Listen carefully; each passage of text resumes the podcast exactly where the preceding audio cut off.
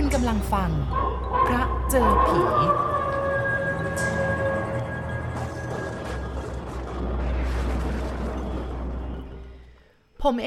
หมู่บ้านเล็กๆแห่งหนึ่งในเขตอำเภอพลจังหวัดขอนแก่นครอบครัวของเราเป็นชาวนาพออายุได้สิบสองปีผมก็เข้ามาเรียนต่อในตัวจังหวัดไปอยู่กับหลวงอาซึ่งเป็นญาติทางพ่อหลวงอาของผมเนี่ยเป็นพระนักเทศมหาปริญญามีคนรู้จักมากจึงได้รับนิมนต์ไปเทศอยู่ไกลๆเสมอบางครั้งผมเองก็ได้ติดตามท่านไปด้วยวันหนึ่งหลวงอาได้รับนิมนต์ไปร่วมงานกฐินที่วัดซึ่งอยู่ต่างอำเภอเนื่องจากสมภารวัดนั้นเป็นพระที่คุ้นเคยกับหลวงอากฐินที่มาทอดที่วัดเป็นของชาวบ้านในหมู่บ้านข้างวัดนั่นเองอำเภอนี้ห่างจากตัวจังหวัดเพียงไม่กี่สิบกิโลเมตรแต่ว่าวัดที่ว่านี้ต้องออกไปจากตัวอำเภออีกต่อหนึ่ง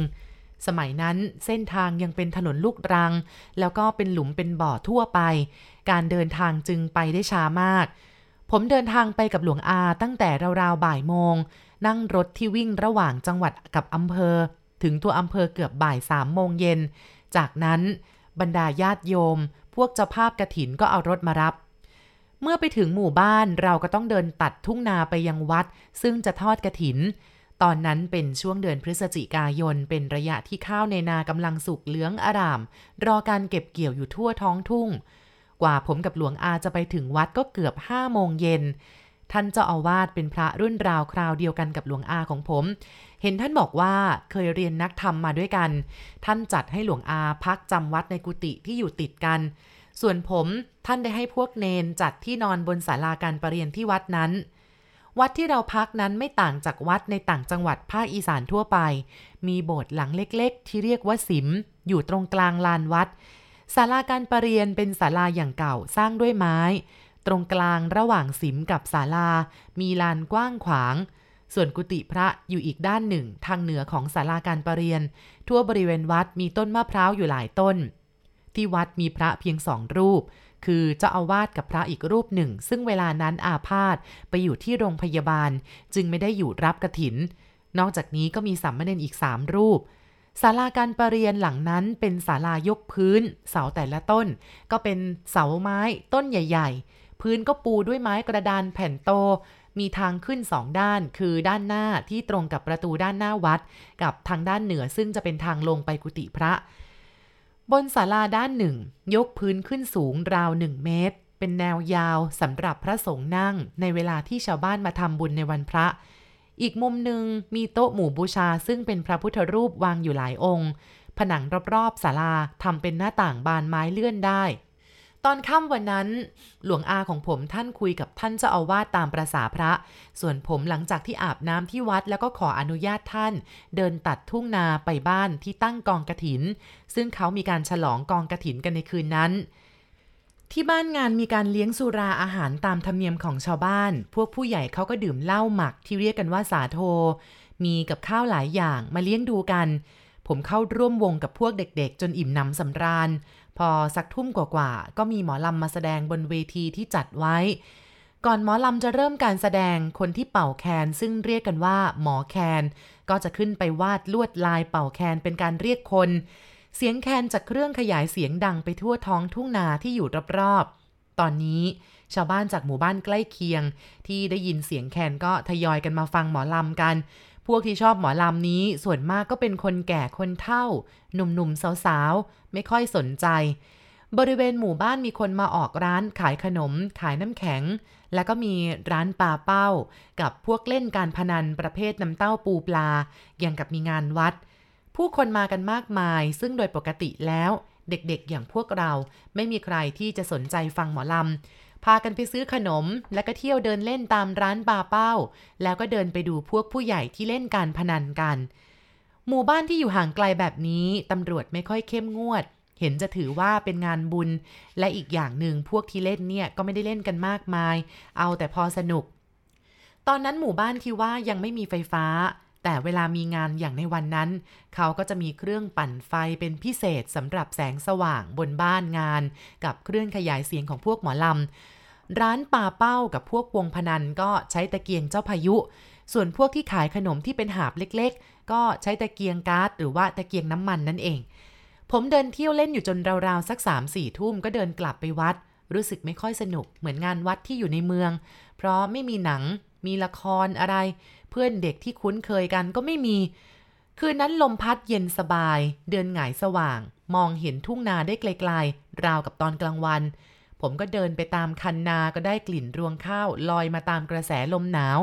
กลิ่นของรวงข้าวที่กำลังออกรวงรอการเก็บเกี่ยวที่ชาวนาคุ้นกับมันดีทำให้ผมคิดถึงที่บ้านคิดไปว่าช่วงนี้พ่อกับแม่คงเริ่มเกี่ยวข้าวในนาของเราอย่างทุกปี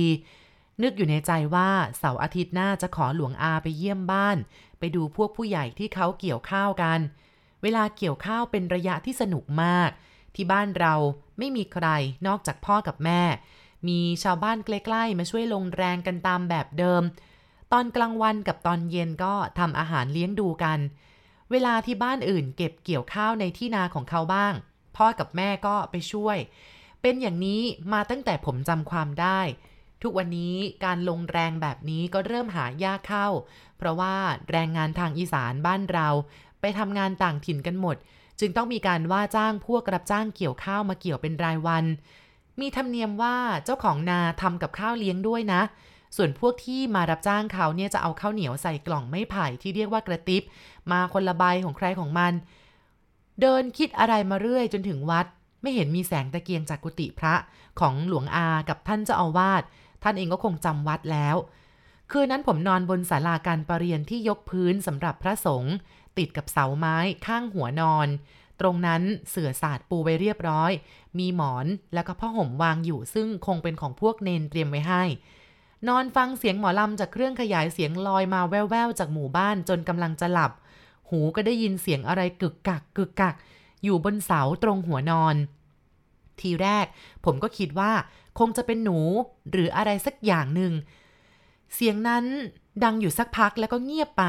แล้วก็ดังขึ้นอีกผมลืมตาขึ้นมองไปด้านบนหัวเสาที่ติดกับหลังคาตอนนั้นจะดึกแค่ไหนผมก็จำไม่ได้เวลานั้นมีแสงจันทร์ส่องเข้ามาทางหน้าต่างบานไม้เลื่อนพอมองเห็นบนศาลาได้บ้างตรงด้านบนหัวเสาเนี่ยมืดสนิทเพราะว่า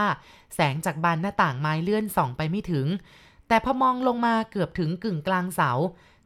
จากแสงจันทร์ที่ลอดหน้าต่างบานเลื่อนสิ่งที่ผมเห็นทำให้ผมต้องสะดุ้งตกใจผู้หญิงคนหนึ่งกำลังไต่ลงมาจากเพดานทางเสาต้นนั้นเป็นการไต่ลงมาทางเสาต้นใหญ่ด้วยอาการเหมือนตุ๊กแกหรือจิ้งจกค่อยๆไต่ลงมาทีละน้อยตอนแรกก็ยังไม่ชัดเพราะว่าอยู่ในเงามืดแต่พอต่ำลงมาสักหน่อยนึงก็ปรากฏชัดต่อแสงจันทร์สลัวไม่ใช่ความฝันแน่นอนเพราะว่าผมยังไม่หลับตาก็ไม่ได้ฝาดก็เสาต้นนั้นอยู่ตรงหัวนอนผมแท้ๆยังจำได้จนเดี๋ยวนี้ผู้หญิงผมยาวคนนั้นอายุสักสามสิบหน้าขาวซีดสวมชุดขาวทั้งตัวจำได้ทุกอากับกิริยาสองแขนโอบรอบเสาขาสองข้างไขว้กับเสาค่อยๆกระเถิบลงมาทีละน้อยทีละน้อยผมได้ยินเสียงหัวใจตัวเองเต้นแรงราวกับจะออกมานอกตัวตัวแข็งจะอ้าปากร้องก็ร้องไม่ออกลุกก็ลุกไม่ขึ้นแขนขาหมดแรงเอาดื้อๆผู้หญิงคนนั้นไต่ลงมาจนเกือบถึงตรงพื้นที่ผมนอนห่างกันราวสักเมตรกว่าแล้วก็หยุดมองผมเฉยๆผมหลับตาปี่ด้วยความกลัวที่จับคั่วหัวใจนึกถึงพ่อกับแม่กับหลวงอาเวลานั้นรู้สึกนานเป็นชั่วโมงและผมก็ได้ยินเสียงมาจากทางอีกด้านหนึ่งพอลืมตาขึ้นมองผู้หญิงบนเสากำลังไต่ถอยหลังกลับไปบนเพดานศาลาเป็นการไต่ถอยหลังขึ้นโดยท่าเหมือนตอนลงมาตาก็ยังคงจ้องมองผมอยู่แบบนั้นแล้วก็หายเข้าเงามืดตรงเพดานไปต่อหน้าต่อตาผมรู้สึกตัวชาขนลุกเกลียวไปทั้งตัว